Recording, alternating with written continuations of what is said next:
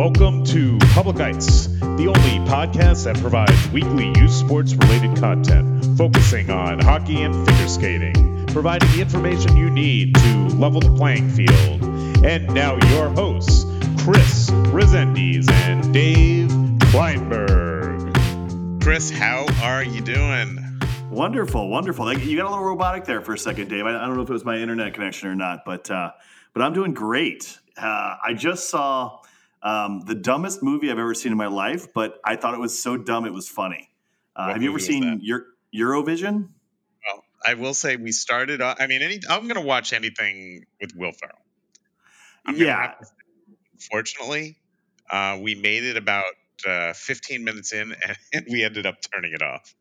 Okay, well, you saw the best part, and that's when they're doing the music video at the beginning, and he's going, "Oh, oh, oh, oh. I think we lost uh, half of our visitors, our viewers, our listeners. Uh, we're not a video podcast, but uh, exactly. can you can you do that again for uh, the, the, the uh, uh. All right, so then our other half of the listeners just dropped off as well. Well, All welcome right. to the welcome to the Public Ice podcast, everybody. We have an exciting show today. Uh, we have John Lonsbury appearing, so that's awesome. He's a uh, super hockey coach, uh, working with NHL stars, also entrepreneur, uh, owner of a number of different companies. So it's excellent to have uh, John um, on the show today. Yeah, definitely. We're going to talk a little bit about gel sports and some of the training aspects with it.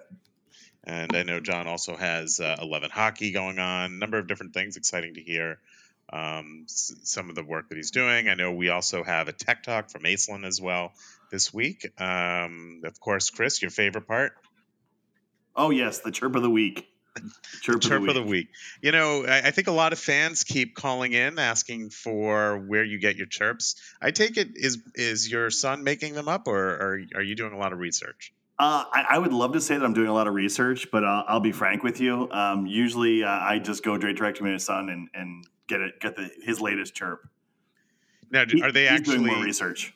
So is this what they do? Pretty so. So you put him in, charge. Uh, I hope you're paying him to give you the chirp of the week. Uh, no, that would be against uh, child labor laws. So um, he's no not being paid. so basically, if he wants to have hockey tuition, he has to give you the chirp of the week. There you go. There you go. Exactly. Exactly. That's what I said. Said anyways. So, so are the kids on the ice?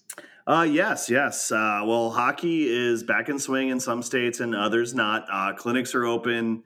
Um, you're allowed to, in most states, you're allowed to 20 to 25 kids, uh, depending. Uh, there are a few states that are still allowing uh, scrimmages and so forth. I think even the state of Massachusetts, as long as it's under 25 and it's not official, um, and you can scrimmage, but uh, I don't believe you can play official games. But like New Hampshire's open, Chicago's open. I know uh, Pennsylvania just got shut down. Um, my son had actually a tournament with the Triple Crown this weekend or next next weekend that was supposed to be originally in uh, originally in Canada, then it moved to Rochester, New York, then it moved to Pittsburgh, PA, and now it's in Chicago. So, so a few sure. states are open. I'm sure. Hopefully, you know, you know, later on we'll have more states opening up. I know in you know figure skating, it's still you know a lot up in the air. Um, they're still doing some research on you know what the best course of action is going to be for this year. Uh, so we'll see. Um, and, uh, you know, hopefully for all the skaters involved, uh, that everything opens up, you know, around the qualifying season. But I think we'll have a, an update uh, a little bit uh, later on. I know that for the 2021 qualifying season, it normally opens up on July 15th. Obviously, we're past there. Uh, so the regis- uh, the registration only. Um, they're going to provide an update U.S. figure skating uh, at in early August. So hopefully in early August we have uh, better information and uh, better better news. Yeah, exactly, exactly. And actually, to kind of piggyback off your off your front, Dave, the um, the Q, which is the big tournament for the 2008 year, um, that's actually been postponed. It was supposed to be decided August 4th, but they've actually moved that back to September 4th now. So, um, so that won't be decided if, if they're going to actually even have the Q. Which I'm not sure. Are you familiar with the Q? Tell us about it. Uh, well, it's it's a big tournament. Um, it had a lot more clout uh, back in the day, uh, but it still has a lot of clout because it's a it's a Canadian tournament. Uh, you you billet your kid with uh, um, families, um, and there's teams from all over the world that come to play. And Um, it's awesome experience because literally uh, the the where it's at in Edmonton, um, parents will drop off their kids, give them lunch, and they sit there and watch hockey all day long. So it's really cool, really cool experience. It's excellent. Now, is it just Q or is it QUE? What what is it? Uh, that's a great question, Dave. Um, I'd have to look it up. I think it's just the Q. Excellent. Uh, I hear some random dogs in the background. I, Yeah, I take it those are sorry. yours. Yes, yes. There's someone coming over to our house, and and you know uh, the dogs like to go nuts, so we'll have to edit that portion of it out. yeah, now we'll keep it in. Gives it a little, gives it a little character. Uh, so in the figure skating world, there was also announced this week the 2020 Athlete Alumni Ambassador, and this is the AAA award winners were announced uh, this week. Uh, so that was exciting news, and this is a it's a scholarship program and recognizing skaters who have achieved figure skating excellence while also actively volunteering. So um, you know, these are skaters that have qualified for the 2020 Toyota U.S. Figure Skating Championships, National High Performance Development Team Camp, or the U.S. Uh, 2020 Synchronized Skating Championships at the novice or junior level. So um, the committee selects one overall winner and a winner from each discipline, which is ladies, men's, pairs, ice dance, and synchronized. The overall winner actually receives $2,000, and the five uh, remaining honorees re- each receive $500, and they can be used at the skater's uh, discretion. So the award uh, recipients uh, were great, great uh, recipients this year. We had uh, Samuel Mindra from Portland Ice Skating Club, and he, the overall winner uh, from Portland, Oregon. Um, and then we also had um, uh, Marin Pierce from Broadmoor Skating Club for ladies. Uh, and uh, then Samir Malia from the Los Angeles Figure Skating Club at the men's level. Uh, Gia Swanson from Glenwood Figure Skating Club for synchronized skating. And uh, then uh, we also had uh, uh, Kate Fleming from the Skating Club of Boston. Uh, that's uh, my daughter's home club from pairs skating. And uh, Cordelia Pride from Philadelphia Skating Club, uh, and for ice dance, and Gia Swanson from the Glenwood Figure Skating Club. I think I already said Gia. Um, yeah, Gia, you get you get two uh, two props. So Gia Swanson from the Glenwood Figure Skating Club for synchronized skating. So a lot of good work that they did in the volunteer efforts, and congratulations to all the winners. Nice, nice. Uh, hey, Dave. Actually, uh, you did mention Gia twice, so congrats. She got twice the twice the call out. Um, and just for clarification, it's actually the Quebec International Pee Wee Hockey Tournament. So it was founded in 1960. Wow. So- So. there you go. Still going on. Hopefully, there's a you know this doesn't uh, close yet another. Um, you know the times we're in doesn't uh, hamper any um, long-term uh, event. Uh, hopefully, we have that. Hopefully, we have the Stanley Cup, World Series, Super Bowl, and even uh, even you know the soccer. I guess there is soccer, right? Uh, yeah, yes, there, there's definitely club soccer in Europe. I don't know much about soccer. Uh, yeah, I'm not I'm not as familiar with soccer myself, so I can't really even even comment on it. Um, you know, the big the big thing I see about soccer, and someone can call it. I, I would happy to have folks email Public Ice, uh, info at Public Ice. The thing that bothers me, I mean, I'll watch soccer, and it kind of gets exciting during the World Cup, right? Who doesn't like? It's like who doesn't like playoff hockey? You, you don't even have to be a hockey fan to like playoff hockey. World Cup action is great. The thing that I hate about it is these fake injuries Oh, where yeah. someone doesn't even touch someone. They go down and they, you know, they claim their their kneecap was ripped off, and then they just, you know, if a yellow card comes out, they then just walk away. It's just Yeah, absolutely ridiculous. Well, unfortunately, it's part of the strategy of the game now. Is is the the yellow cards and the red cards have have become more strategizing than anything else. Um, so so I, I agree with you though. I, I don't like that. I wish they'd actually mix a little bit more rugby into soccer, and then I'd probably really enjoy it. Where it'd be a lot better if someone didn't fake an injury, but came across the line and clotheslined someone while they were trying to kick the ball down the field. That that would be exciting. Yeah, Uh, maybe maybe a little WWE. Maybe we should open up another sport called um, X Soccer, like the NX, uh, the XFL. XFL. Yeah, except except we'll make it full on soccer, but you play rugby, and so people can tackle people. I like that. Let, let's let's try it out. We'll we'll sponsor it.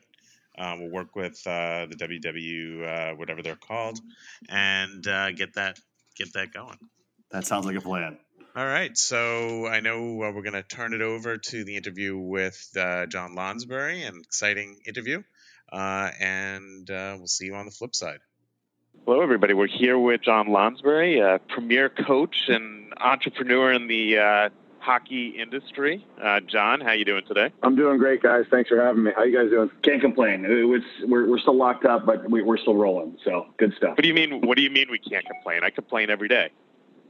Yeah, but no one listens, though. That's, exactly. that's the thing about complaining.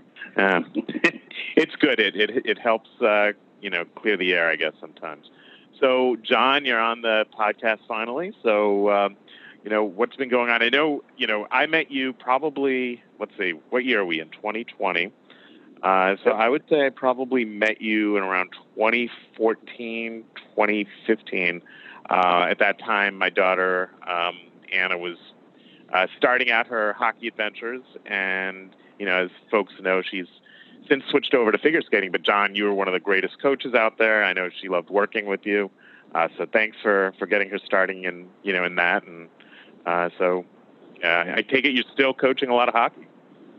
I appreciate that a lot. Um, I, I, am. I am coaching a lot of hockey. Um, kind of been a long road. Not a long road, a short road because I'm still young, but I, I went from playing to coaching prep school to coaching junior hockey to starting a business to really opening up, um, not opening up, but starting my own training company. And, and it's been, um, it's been great. It's been really good. And I've had a lot of fun with it. And it's been, I'm, I'm thankful for my clients and I'm thankful for the people I surround myself with and everybody else. So I'm pretty lucky. Let's talk about that. So you said you, you started up a training program. Um, what's your training program? Uh, so I started a company called Eleven Hockey, and uh, but that company Eleven Hockey is basically I started as a video platform because as I was coaching, I found that there was so much skill development in the game, and there's so many quote skill development coaches out there that you're seeing players come out that are so skilled, which is obviously why we do skill development, but they weren't able to really think the game at the next level. So I started the video component to help players understand, you know, the, the why they do things, the how they do things, and to really work through their gameplay. And that continued to elevate and translate into little on ice skill stuff. And I've just developed a platform where now I'm I'm doing video with, with players that are in the NHL. I'm doing players that are going to be NHL draft picks and uh, all the way down the gamut. So uh, again, I'm pretty lucky in that sense, and it translates all on ice stuff in the spring and summer. And again, that, that's kind of where it's been taking me. So it's been good. So now I know you're you know based here in the New England area. Do you only work with folks in New England, or are you uh, even? No, I, I I wouldn't say global because I don't have any. You know, think about this. I don't have any European clients, but uh, I have clients that play in Europe. Um, so I'm across North America, and I will get up and travel and go different places. And I've been very fortunate to to be able to work with some of the the agencies with the NHL players. So, um, you know, Matt Keator's agency that's here local. Um, I, I, work a lot with the Will Sports Group, who has guys like Thomas Chabot and Seguin, and and I, I, work with a lot of their younger guys. Um, you know, I've traveled all over to, to kind of work with some of these groups to you know, get my foot out there, but help them and with things they may need. And they may need something for one guy, they may need something for four or five. So it's been, um, I've been really fortunate to meet some great people in the game throughout the years and maintain those relationships and just continue working at my craft. And, and I consider myself to be super fortunate to be able to do what I do. If I was a kid in, like, let's say Florida, because we've got some listeners out in Florida and so forth, um, and I wanted to utilize your services, where where would I go? So it's it's the age of. I, I do have a website which is a dinosaur. Um, I'm in the middle of, uh, of, of re- rebuilding our website, um, and a lot of it's on. I'm big on Twitter and Instagram and all that stuff, and under Eleven Hockey, and and that's you know it's been word of mouth. I don't really advertise. I don't have any flyers out there. It's it's you know I've worked with some great clients, and they've passed my name on and kind of how I've, I've been able to travel the circuit. It's, it's I just work as hard as I can, you know, at with the clients that I have, and I've been really, really fortunate that some of those clients have had great success at the next level. and that's kind of how my name continues to get circulated around, I guess. So again, it's um, they can find me on Instagram, they can find me on uh, on Twitter, and, and, just kind of reach out to me that way. And I'm an owner in the company Gel Sticks, so I'm kind of all over that one too. But um, I, I, don't know. I just again, I've been I've been fortunate just to be be around this game for so long through word of mouth. So I guess I don't know how you can find me besides social media. I don't know. Maybe like I guess uh, you know yell. maybe you'll maybe you'll yeah. uh, appear. Um, so how the, uh, the, the COVID now, right? Like everybody's been at home. Uh, players uh, not really training, I'm sure. Um, how are what are you doing now? Are are you able to work with them? I mean, are there the? I'm sure there's some underground rinks that have been that people have been working at. But have you like yeah. what's going on now in the last six months? Well, it's been uh, like everybody else. It's been super difficult. I, I personally think um, it, it, was the best thing that's ever happened to hockey.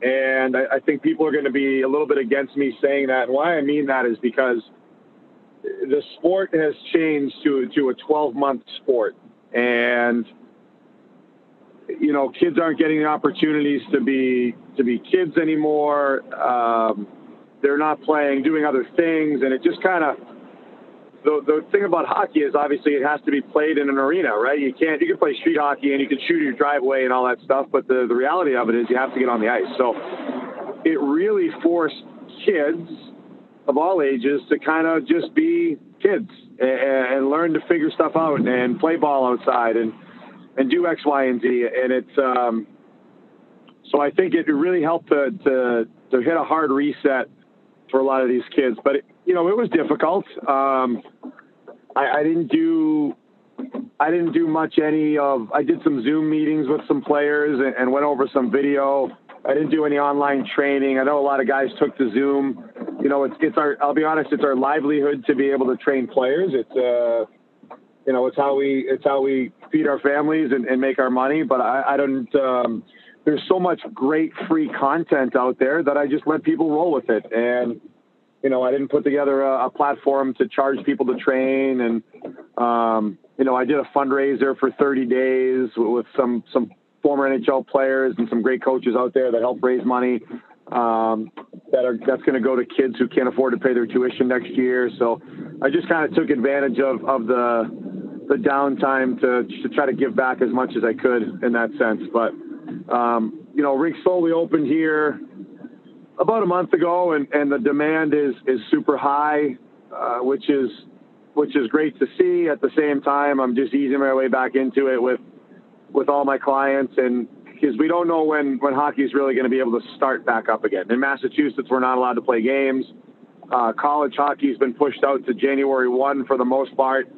Um, so, you know, if you want to, you really can't start. You can start training hard, but then there's a fear of burning guys out by the time they get to, you know, October or November. You know, so a lot of uh, no, makes- there's a lot of thought that yeah, there's a lot of thought that needs to be put into all this stuff before just like really just jumping in and going crazy again. So it's interesting. One of the uh, friends of the show, Brad Vigorito, um, I don't know if you know him or not. He's a figure skating coach, um, but uh, he put together a really intensive program for his students and others um, with uh, a, you know where he had a series of coaches, you know, guiding guiding you know the skaters through um, different types of drills, and it really, you know, skating is is a little bit different because there's it's a lot of um, muscle memory. Uh, so it's right. you know really just you know helping them do a lot of spe- you know special warm ups, you know, and I'm a firm believer of you get more from practicing off the ice than you do when you're on the ice, right? Because you're, you're spending so much money, especially with skating, with ice time. But if you can, it's probably the same thing with shooting pucks and and all that. If you can do all this stuff off the ice and not have to pay money for it, um, it's going to save the parents a lot of money on uh, tuition and all that stuff.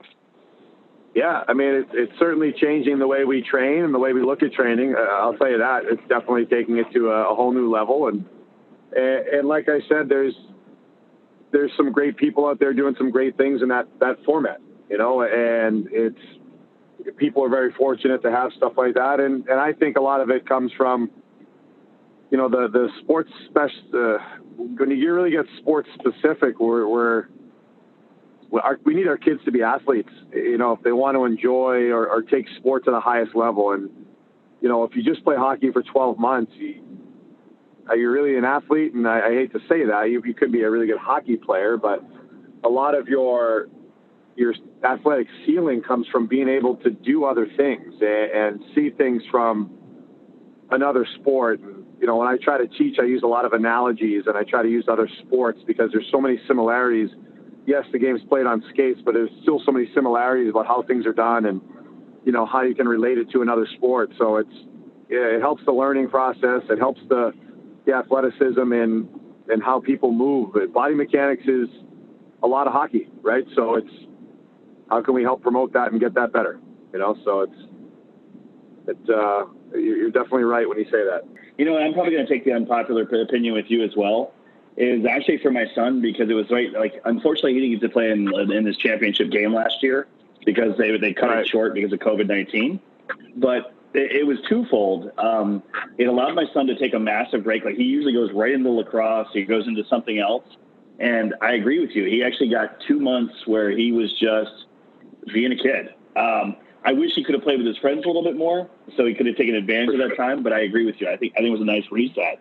Um, and then the other thing it taught him is, and I, and I, you, you can never, you always have to look at everything from a life lesson perspective. Is, and I always talk to him. I said, hey, you never know, like, like you love sports, right? So go play them. Like it's the last time you're ever going to get a chance to play them because you don't know something could happen. Like right. enjoy it and go have fun. Go, go have as much fun as you possibly can. And that's the one thing I would say that COVID taught my son is because he's like, I didn't get to play in the championship game. So, and I'm like, see, you just never know what, like, there's always, life always finds a way to get in the way. Um, but enjoy what you have when you have it. So, um, right. so I'm going to probably right. take that unpopular opinion like, like you and say that it was a blessing in disguise. Yeah. And, and I agree with that wholeheartedly. And it, it's, it, um, I, I think hockey, when we, when we grew up playing hockey, it was, you know, I grew up in Winthrop, Mass, a little small town outside of Boston, and the rink shut down in, in April, right? And there, there was no hockey. And I can tell you, like, I, I didn't, I didn't play summer hockey. I didn't do any hockey camps. Uh, I just played what was next. It was baseball, it was soccer, whatever, whatever was going on. And that's kind of how I went about, you know, everything. And it just, it made me appreciate when the ice time came back open to be able to get back on the ice and these days, since it's a 12 month sport, kids have access to ice seven days a week. So their appreciation for that ice time goes down and down. And, and when they take that away, you know, their appreciation comes back of like, man, I, I really miss this. I, I missed getting on the ice. I missed going to this this practice. I, I missed just going into the rink itself, you know, and, and it brings back that that appreciation of like the, sport we play, you know, because it, it it's you know, they always say they you can say the same for every sport, for, but for the guys that have really grown with the sport of hockey, it's it's so much. You learn so much from the people that that you surround yourself with, and and it's just it's such a great life tool at the end of the day. Completely agree. Completely. I'm like I always look at sports as life lessons. I mean, you never know what you're going to do with them, but everything you learn from the sports, you're going to take into whatever you do for the rest of your life. Teamwork, individual skill, um, any of those things. And I think sports are so crucial to that, especially from a development perspective. So I, I agree right. with you wholeheartedly. So I, I like it, John, how you kind of just quietly, you know, threw out there Winthrop, right? Um, yeah. But I'm sure folks know who's come from Winthrop. We, you know, we have uh, Michael Eruzione, um, yep. Rick DiPietro, you know, one of the great Islanders. Ricky the Kid. and, and, and, and BU guy. So. And a BU guy, yep. So yep. Ricky and I are the same age. We grew up together. Yeah, I was just going to say he's not a very he he really shouldn't get into any fights. You know. Um, I, I, can tell you one thing. I can tell you one. I'll, I'll tell you one thing about Ricky uh, and growing up. He he was probably one of the best athletes um, I've seen, and you know we we did a lot of stuff together, and he. You know, he, he was the best ball player when he was on the field. He could pick up Uh, the golf club for the first time. It was a natural for him. He just he was just one of those kids that was just such an always an elite athlete. And you know, everyone, you know, they said you know he was overrated, this and that. But you know what? He some people can't control how their body breaks down. and you know, you look at his numbers and all that stuff. He he was pretty freaking amazing for for what he was able to do. You know, and and he and good for him, and and just you know. No, he was he was great. I mean, you know, I'm you know I'm from New York, so I was a big Islander fan. Um, I mean, he's you know number one draft pick, I believe. Um, and I think was did did Garth Snow sign him to like uh, you know a you know a mega contract? You know, so he's smart there. Yep. But he was he was uh, yeah. I mean, he had a few years. I think two or three years where he had all star uh, you know caliber Yeah. numbers. Um, but again, you're right. Like you know, it's if you I forget exactly he had a couple was it like a hamstring or groin injury that just set him back for a few years and um, he, he had a lot. I mean, hips and, and knees, and it just, you know, he, he trained really hard and he really cared. And I think he, Ricky's a really, he's a, he's a kid that you gotta, you gotta understand that he's just so passionate and he was so like, so determined that he just, he worked, worked, worked. And, and you know what, he just, I think he deserved to be the number one draft pick that year. You know, he, he was uh, unbelievable at Boston University. I, I'm curious to see how things would change. Um, I'm curious to see how things would change if the rules were the same. Because I believe that was one of the last few years um, that you could be no, you could you were drafted in the NHL and you had to, you were gone. You were done. You lost your college eligibility. Now we can get drafted and go to college. You know, so he played his first year. at you think he would have stayed? the draft and he was gone. I, I don't know. I don't know if he would have stayed, but it, it maybe it would have gave him another year to, to really, you know, the game's different now, right? So it's who knows, who knows. I, I don't. I feel like- no, never went Yeah, down I mean, that with the conversation with them, but it's I feel like he was at Bridgewater or Bridgeport for a few years before he actually got called up. Um, he did, he did. so so maybe he would have stayed, helped the helped the Terriers win a championship. If you know if he had if he had stayed. They had some crazy games back then, though. But um, yeah, and, so we grew up in a hockey town, and, and Mike Eruzione's always been uh, like family to me. Uh, been very fortunate there, and, and we're really close now, and we do a lot of business together, and, and he's helped me tremendously with gel sticks, and uh, I couldn't ask for a better person in my corner. But he, really is one of. He's a great human being. His, his, his wife, his kids, his daughter Leanne, and I were always very close growing up, and we were best of friends throughout, and and uh, again, it's just it's cool growing up in a small town like that because it's like cheers. Everyone knows everyone, right? Oh, it's the same thing you hear. I mean, these are like local uh, for for all the people that were born who are outside of who are bored now outside of Massachusetts. We have like you know program you know programs in Hingham, uh, big hockey town, and you know throw a shout out to Hingham people.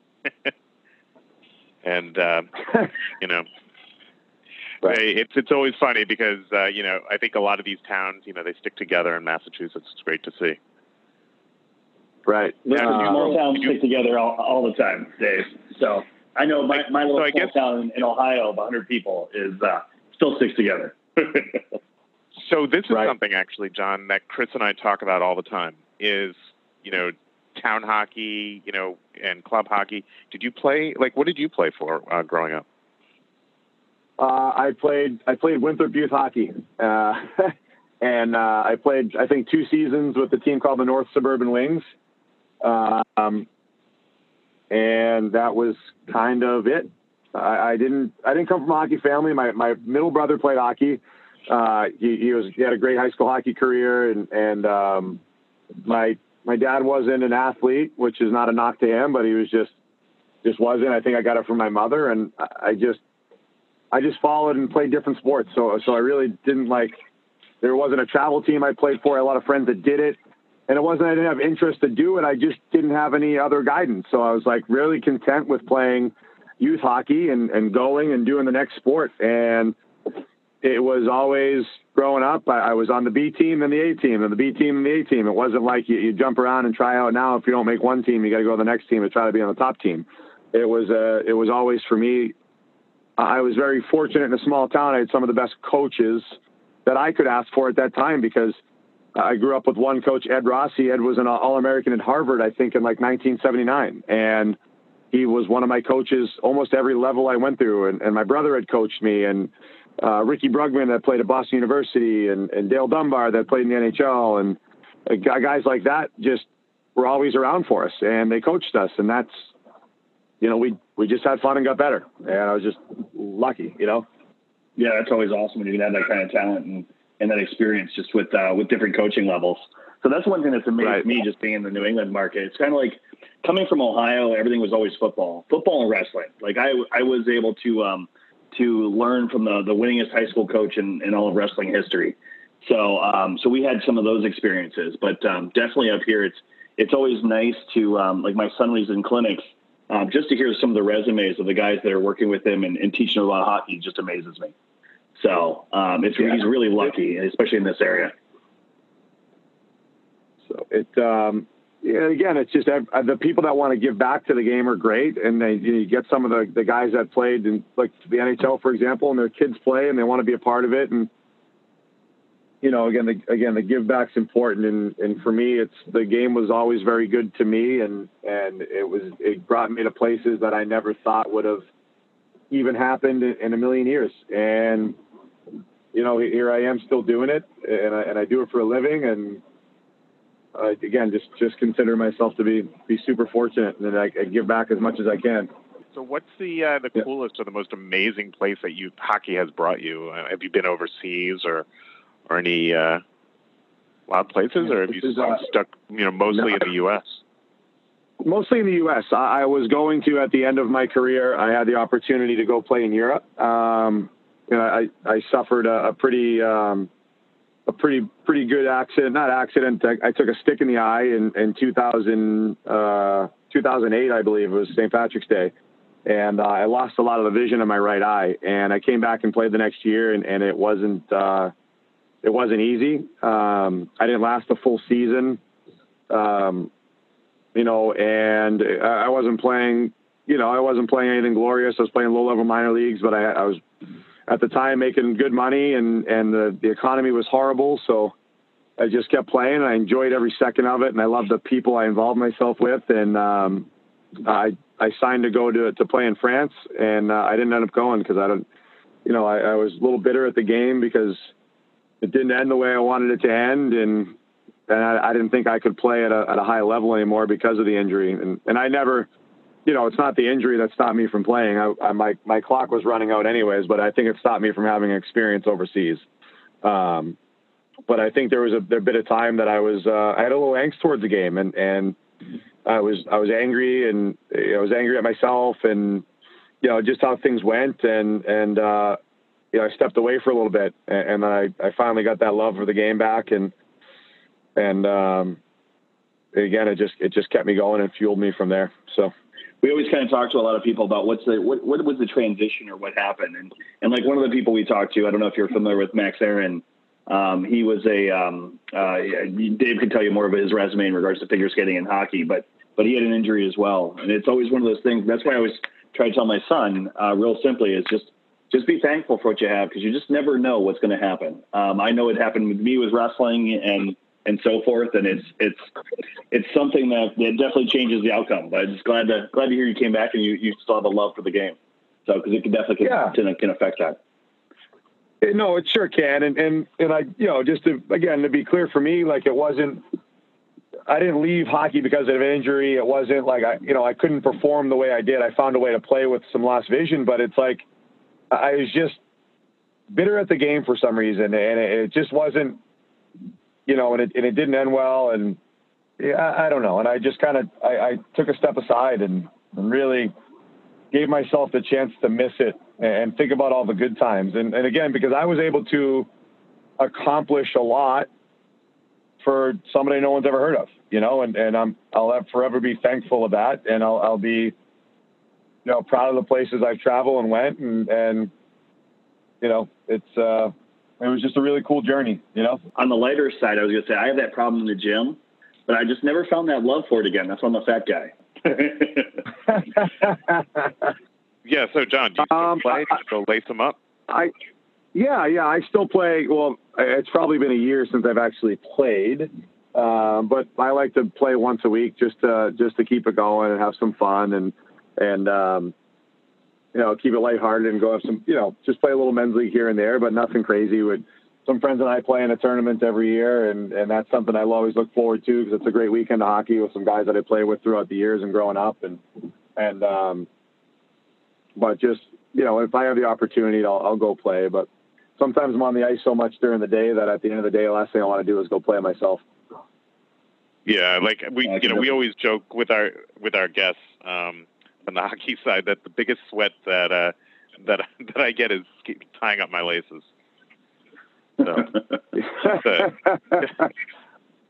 definitely uh, a workout on that end, but being on the ice is amazing, right? Even for someone like me that didn't grow up, you know, on the you know the hockey area. Um, yeah, I always love being out there on the ice and playing.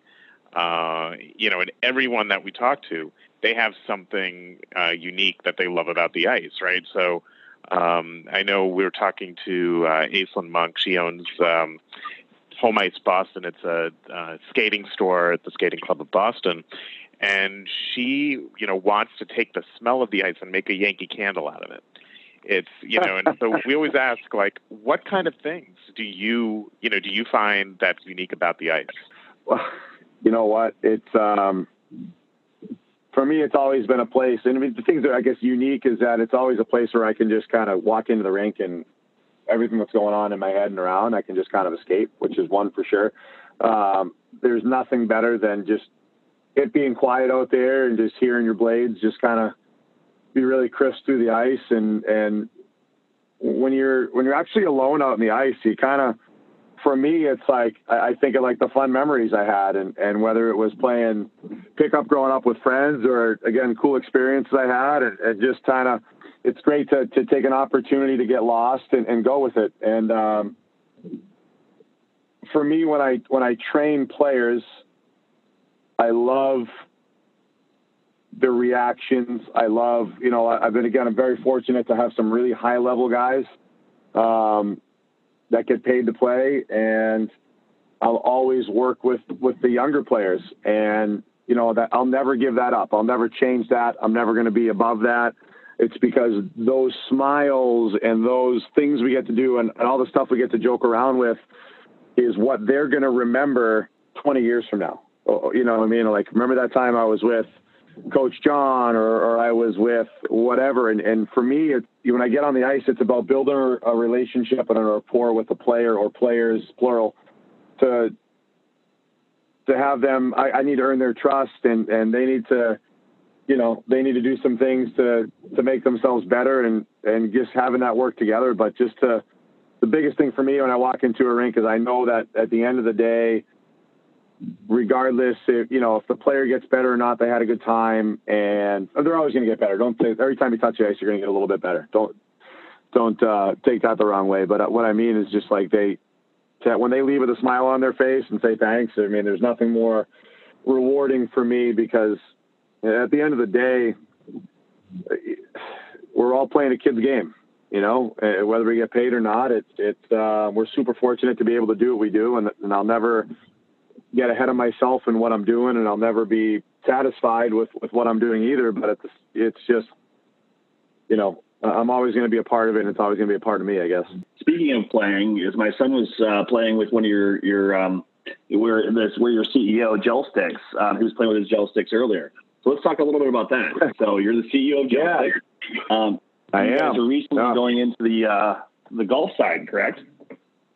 We did. We, we launched golf in uh, in January, right before COVID hit, so that slowed us down a little bit. But um, we we've brought on a guy named Michael Breed as our golf ambassador.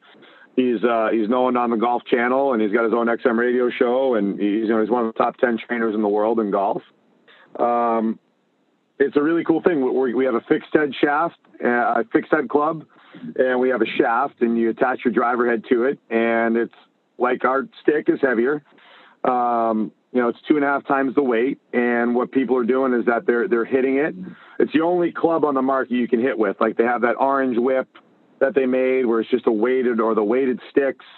Um, and it's about tempo and ball speed and, and, and swing speed and all those things. And it's, uh, you're seeing a significant yardage gain when you swing, when you switch back to your head. And, um, we've been really fortunate to, to start growing bigger and bigger. And we're about to hit, um, you know a few hundred box stores here in the U.S. and, and we're going to get more in Canada with uh, with Dick's Sporting Goods and Golf Galaxy and a few other things like that. So.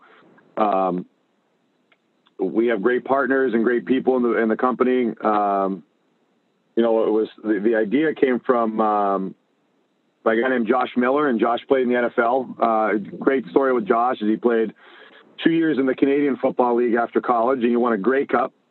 Um, and then he played for the Steelers, and then he played for the New England Patriots, and he won uh, won a Super Bowl with the Patriots.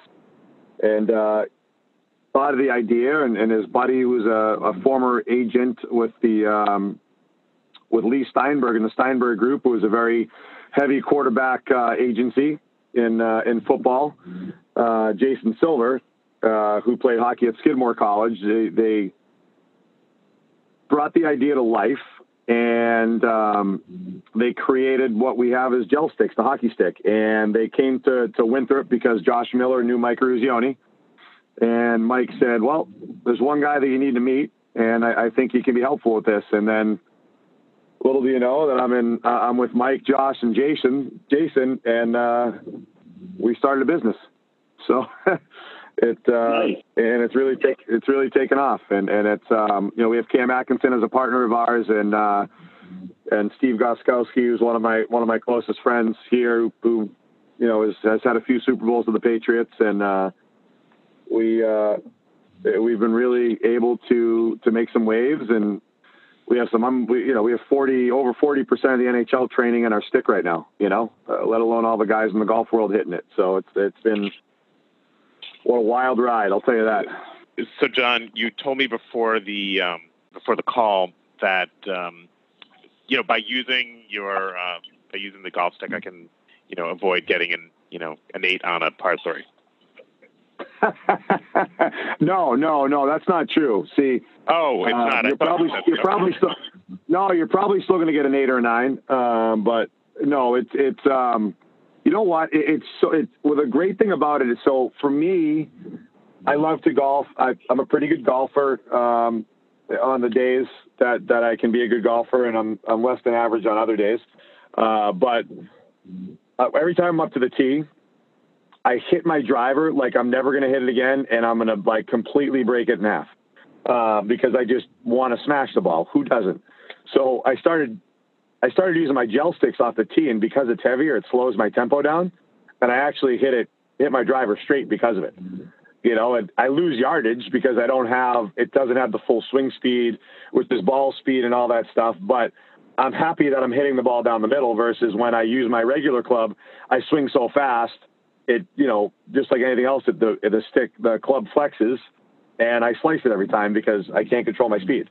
So it uh, it's got so many different ways to use it and so many different approaches, but the the TrackMan that everyone use and the swing at um, the swing analyzers and all that stuff, you're seeing a significant uh, ball speed change and swing speed change. And man, we have uh, we have some really cool people using it, and and it's been a anyone that goes up to one of those TrackMans and hits our club and hits someone else's club, it's like they're blown away by it, which is really cool.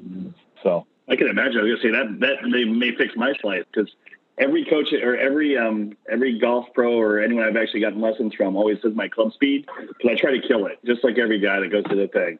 Um, and I think it would like, maybe like you would slow down my my uh, swing speed so it actually get control versus because I go out about 125 yards out and about 225 yards to the right. So I had.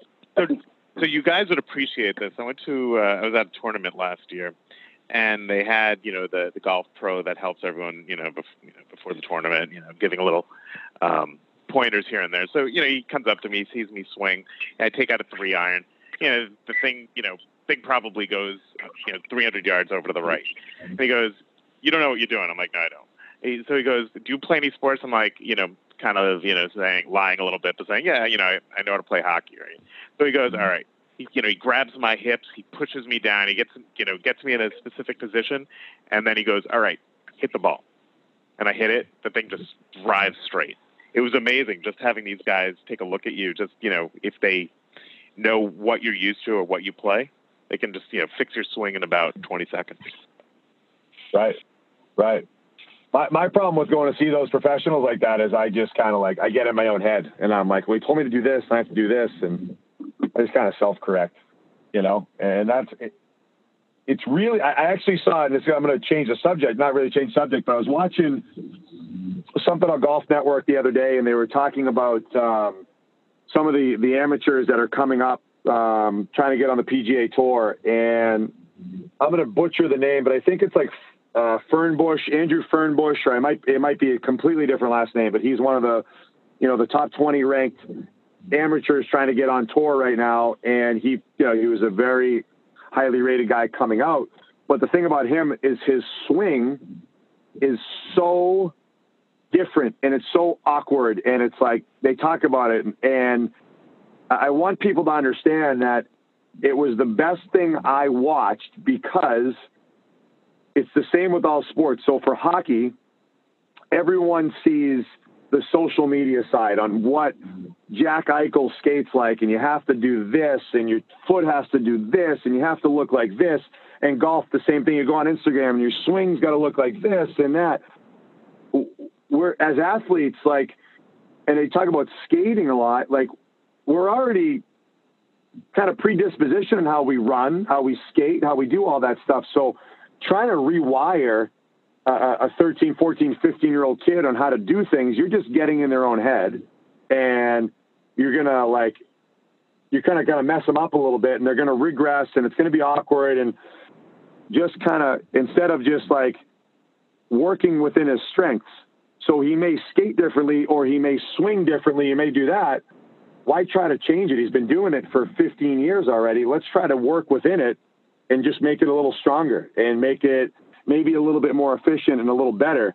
And uh, I think the the social media side of life has ruined the way we look at what's right and what's wrong because I, I don't think you look at every guy in the NHL, some skate the same, some skate different. You look at guys on the tour, some hit the same, some hit different. People putt differently, and there's no there's no perfect way. So it's finding what works for those individual athletes, you know? Um, one of the most amazing, you know, so since I've been involved in skating, right, I kind of look at how yep. hockey players skate, even though I watch hockey all the time. And you take a look at like Jeff Skinner. Um, the guy is, you know, because he grew up figure skating until he was about 12 years old. Guy is an amazing skater when he's on the ice. And the stuff that he's doing, you just look at him and you're like, you know, this guy can fly around anybody with very little effort. Right and that's and again, I think some people, and for every again, everyone that figure skating, that ability to do that is definitely that definitely helped, you know, and and you know, I think people are just too, you know, tuned in on on what. Again, everyone skates completely different, and and I was able to play the game for a long time because of my skating ability. Um, you know, that was always my strength, and it wasn't I, I went to a few like power skating clinics with Dale Dunbar growing up, but other than that, it was just my athleticism that was able to to gain confidence while I was on the ice. And a lot of skating is is is confidence in kids and learning to get on their really how to get on their edges and and you know insides and outsides and all that stuff. And once they learn that, the confidence grows and it's easier to do a lot more things. So it's you know it's it's I think athleticism has a huge piece in in how people have the ability to move and glide around the ice. The only thing I was going to say, Dave, is actually uh, I think it is isn't it a quote from Bobby Orr that said it's not about style, it's about results. Isn't something like that? I don't know if you guys have ever heard that that statement, but that kind of goes along with what you're saying. Is is is you're right? There's some guys who who just have their own style, but they just get the job done, and it's almost like there's right. where, where, there's a will, there's a way. Yeah, a hundred percent. And there's there's place for everyone in the game, and that's why you know, I take that like a quote one step further, but I love that that Mike Tyson quote. Everyone's got a plan until you get punched in the face. You know, so you, yeah. you go out there and you you train, but like you, you watch guys go through training and and a lot of guys that are trying to like continue to build their name and go above and beyond and do new things and, and I think it's great eh, but a lot of it you watch it and you're like I just don't know how that's gonna that's really gonna translate because the the players learn it but then they don't go to the game and use it or utilize it because the game happens so fast and they don't have that confidence to, to kind of go within it. You know, so it's really, I think yeah. it's, even slowing down those steps of building confidence in certain things so they can go and try it at practice and hopefully build that confidence to try it in a game. So it's just kind of yep. because again, once you got to teach them, I, I believe, and again, everyone's opinion on sports are different, but I believe if if I make this one move, I need three options to get myself out because there could be so many different things that that happen, so many different variables in that scenario or within the game. So it's like teaching. I'd rather teach ways out of things versus getting yourself into stuff. You know, it's I would I'm going to use a, a, wrestling reference here. Um, but a lot of the guys would learn all the the the other moves like the um, like a grapevine or and and I'm not I'm sure you guys probably don't know what those are, but but uh, the moves that were that took multiple steps where our coach always fo- focused on the fundamentals and he'd always say the same things. He goes, "Listen, I, I want to teach you the fundamentals so well that it doesn't matter if someone puts you in this other thing, you're going to be able to break it with one of these three fundamental moves to reverse it. Um, and literally, that's like everyone joked around because I was the king of a power switch. Um, because it didn't matter what you put me in, I could always whip out my leg and and basically pull your shoulder out of socket with a switch. And um, and that's how I I don't know I like I was never the guy who could shoot, could shoot your legs. I was never the guy who could tie you up. I would try to tie you up and, and get you down, but ultimately you'd get control and I'd reverse you and pin you, and you you didn't know what happened. And it was always because of literally one move, a power switch, and I had that move down so pat that no one could stop it. So, and and that's kind of goes along, along with those as well. So yeah, no, I completely agree with you, Jack. I used a pile driver. That was my, you know, my. my that, that, that's not real, man. that's not real. I was a big soup. I was a big soup, suplex guy myself. So, so you guys broke up the DDT, and then I'd have to pin you because you weren't using real wrestling moves. That's it.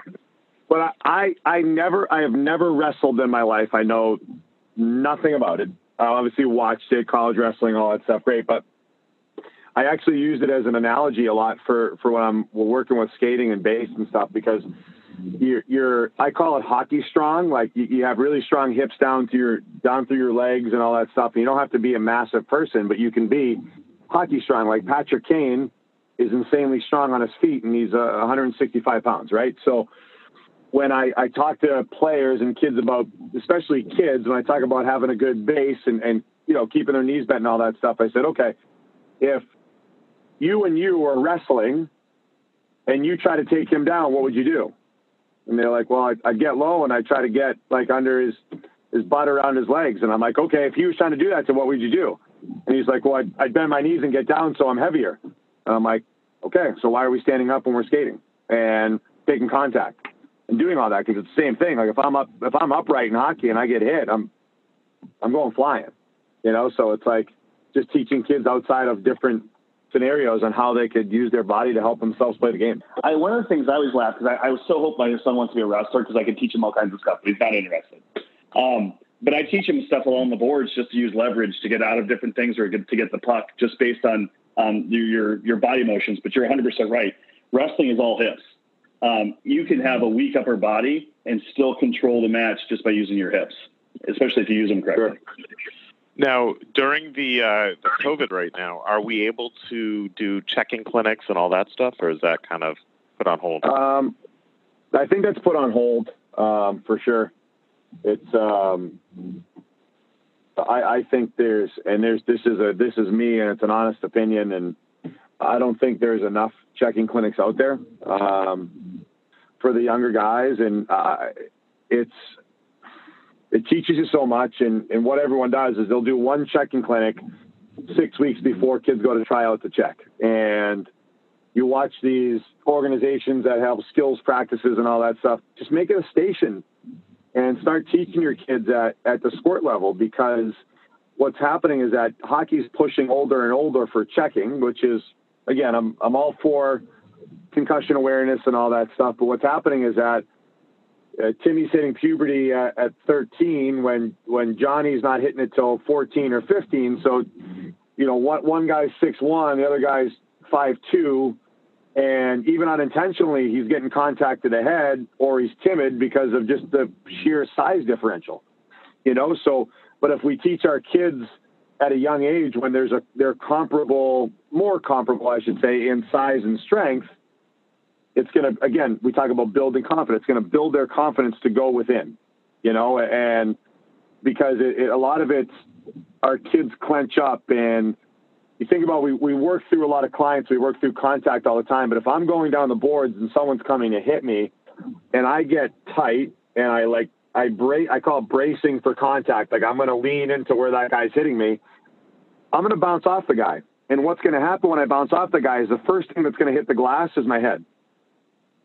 Right? So instead, you know, teaching guys that when I come to get that hit and I'm moving my feet, I can absorb the contact by going with the hit. So you're not going to get hit, hurt on the boards. But if I can, if I can use the boards as my brace, I'm going to take and absorb that contact with me, and I'm going to be able to still continue my body movement and go because it's like I, there's no easy way to even describe this over a, a podcast. But like if if I went to go punch you in the arm and you flexed and stood there, it would you, would really feel that that connection, that that contact. But if I went to go throw a jab at your arm and you leaned away from me, it would hurt you less and it'd be less of an impact, if that makes sense. You know what I mean? So, like, that's kind of what we're teaching guys because I don't want to bounce off of you and smash my head into the boards and have a concussion. So, are there guys, yep. you don't have to say names, obviously, at the senior level who you're still teaching how to absorb a hit? Absolutely, hundred percent. Guys, guys in the National Hockey League. There's guys that um, and, and, we say this a lot, and I've been very fortunate to work with some of the best uh, skill guys in, in the world. Um, best players in the world don't take contact. And you can look at Ryan Suter, a defenseman for the uh, Minnesota Wild. Look at Patrick Kane. You never really see him get. Of course, you're going to take contact in the corners. You're going to get pushed against the boards. You're going to get hit. But you never see these guys getting what we call blown up in open ice and all that stuff. A lot of it has to do with how they're you know how they move. Um, a lot of it has to do with you know what they're looking at, how how cerebral they are with the game. Like if I can open up my shoulder a little bit more when I'm when I'm moving around a turn, I just see so much more that's going on, and I can be one step ahead of that contact. So I'm able to get rid of the puck, not get rid of the puck, but I'm able to make a play with the puck, or I'm able to you know hit a different angle or a different lane where that guy can't come through to make contact with me and I love watching Patrick Kane play because when he's got the puck, he he's looking somewhere, and you know you're trying to figure out what he's looking at. So a lot of guys don't press on it. It's just so much that goes into it. But but guys that can play like that are never going to get hit hard because they you're more worried about what they're going to do as an offensive threat versus finishing that check or trying to go out of your way to make a make a hit. You know.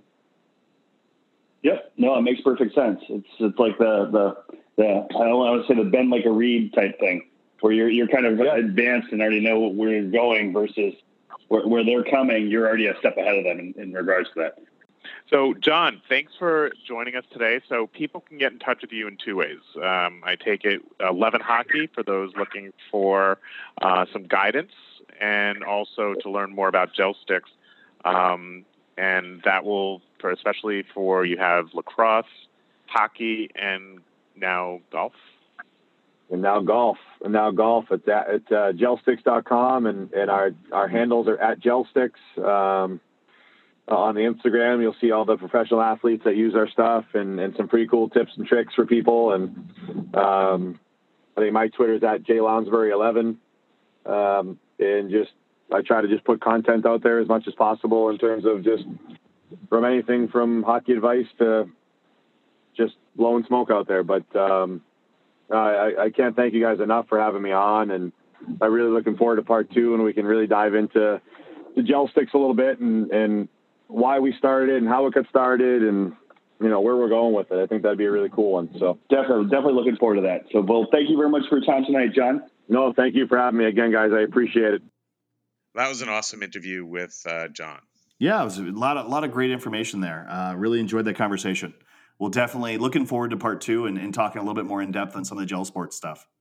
Yeah, it's it's really interesting, you know, how you know he works not only with uh, youth level kids as well, but he works with uh, NHL caliber and NHL players actually, um, draft picks. So it's you know you have to have um, uh, the appropriate uh, skill set, not only from a skills perspective, but also understanding how to talk to uh, players, how to talk to parents, how to talk to other coaches to make sure that uh, the, the players are getting everything that they need to um, achieve success.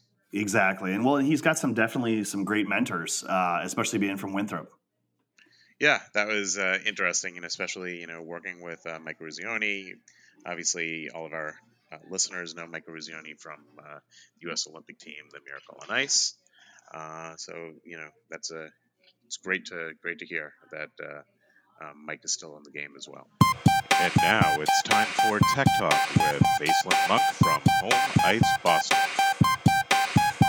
Hey everybody, this is Aislinn with Tech Talk, and uh, I thought a good subject to touch on today would be um, what you can do to keep your feet, let's say, in shape, for lack of better terms, when you find yourself with significant time off the ice. So this can apply to us right now when uh, we're going through a little bit of a rough time. A lot of us are off the ice for uh, weeks, months, and we're we're again antsy, and we just want to know: is there anything we can be doing to give ourselves an advantage? And one thing I want to remind people of is that you don't want to wear your skates and, and walk around and run and jump in them a lot. But I do urge people if you're spending some time away from the ice, put your skates on, try them on. Uh, first of all, if you're a child and still growing, make sure they still fit. And even if you're not growing, um, you can definitely experience what I call vacation feet.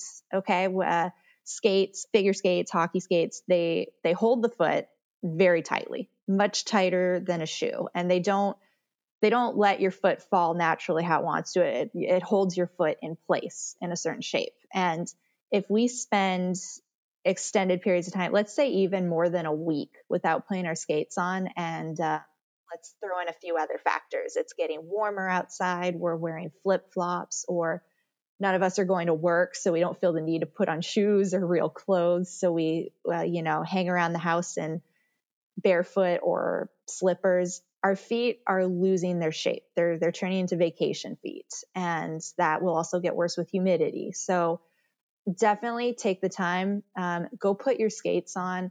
Lace them up as tightly as you would if you're going to go skate. And I don't advise walking around a lot in them because the boots are not meant for a walking motion. Uh, you can potentially break them down quicker or or break them in a little too much if you're doing that. But put them on, stand up, take a couple steps in them. Just make sure your feet remember what it feels like to be in there. Um, now, let's say you think you have grown, or parents, you have a child who's saying, ouch, ouch, this hurts, and you're trying to figure out is it vacation feet or did they in fact outgrow these? Reach into the skate. I know it may not be delightful. You can wash your hands after pull out the insert. Okay, those inserts are cut to the exact length and shape of the boot. And what you want to do is pull the insert out, line your child's foot up on the insert, and that's going to allow you to see did they actually outgrow it. What you want is if the you see some of the foot hanging off the sides, especially in like the ball of the foot or the pinky toe in the arch, that's pretty normal. Um, what you don't want is the length of the foot exceeding the length of the insole. You usually want even just a little sliver of space up into the toe over the big toe and the, the second toe. Um, but if you see their toes are right up there or extending over, definitely reach out to your your skate tech, your shop, and and get an appointment because uh, again, when those rinks do open again, you want to be able to hit the ground running, and you don't want to, you know, be put off the ice even longer because you need a certain skate in a certain size and it, we can't get it for a couple weeks. So now's the time to plan ahead and just make sure your feet are your feet and your skates are on the same page. Now, what about the um, the width of uh, feet during vacation time? Is that possible with uh, all the salt people are eating while we're we're out here or not eating. I mean, I can definitely see in Anna, she is not eating the same as she has been normally. A lot of, I mean, it's sad to say, um, but a lot of like ramen noodles and mac and cheese just because we are food, working. Absolutely. It's comfort food. We're working during the day at home. And so she's making her own food, and it's really not the normal good high, you know, better quality food that she's eating. So I imagine her salt intake is up, and she's also, even though she's doing a lot of exercise, she's not doing as much as probably she had been normally. So can you see that just the size of the feet getting bigger? Yeah, no doubt. And that's the width expanding is not as much of a concern as the length because um, skate techs, uh, like at home ice, we do punch outs and stretching all the time. Most boots can actually be relatively pliable, and we can, um, let's say, everything in your boot feels great, but man, your pinky toe is just killing you, or you have a bunion um, at the base of your big toe.